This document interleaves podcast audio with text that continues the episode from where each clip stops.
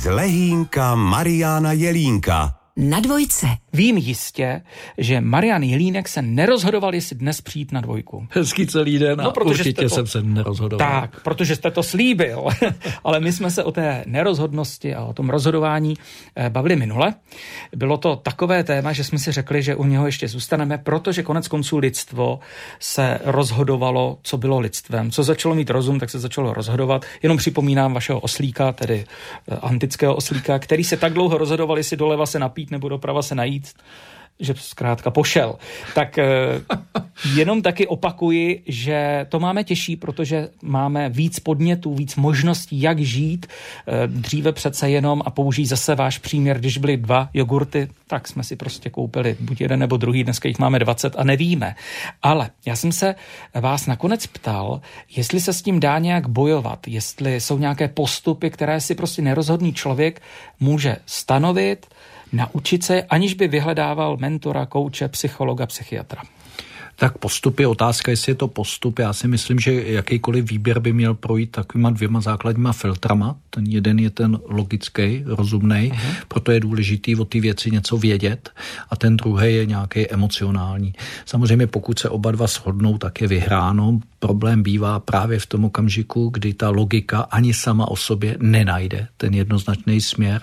To znamená, já bych měl jednat v jménu nějakého vyšší vize, vyššího cíle a ten bych měl mít dán. To mhm. znamená, tam od toho by se měly ty postupné kroky vlastně odvíjet.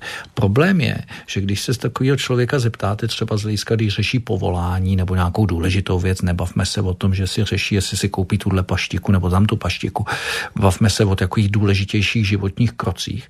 Takže vy se ho zeptáte, no a jakou máš vizi v té dané věci? Co máš nad tím? On vlastně neví. A vlastně, když vy najdete s ním tu správnou vizi a ten cíl, kam by ten maják, za kterým, tak najednou si všimněte, že když k tomu majáku, k tomu cíli mám nějakou silnou emoci, tak samozřejmě hledám postupné kroky a tím mi trošičku ta volba je zjednodušená, protože mi odpadají určitý, protože ty nejsou ve jménu ty vize a toho cíle a proto se s nima hmm. přestávám zabývat. To je něco podobného, jak nás učili v těch kurzech Vidíte slunce? Musíte za ním jít a ona ta cesta se vám vlastně nabídne. Ano, ano, ano. Tam ty cíle potom postupný jsou a vy automaticky selektujete. Hmm. Jestliže si vezmeme třeba tu ikonu hokej Jardu Jágra, tak ten měl tu vizi, že chtěl prostě hrát, když v 85. šel tady z haly z mistrovství světa a ten Mario Lemieux tam byl kapitánem Kanady a Jarda hned říkal, tati, s tímhle chci jednou hrát. A když šli cestou na tramvaj, mi to vyprávěl tatínek.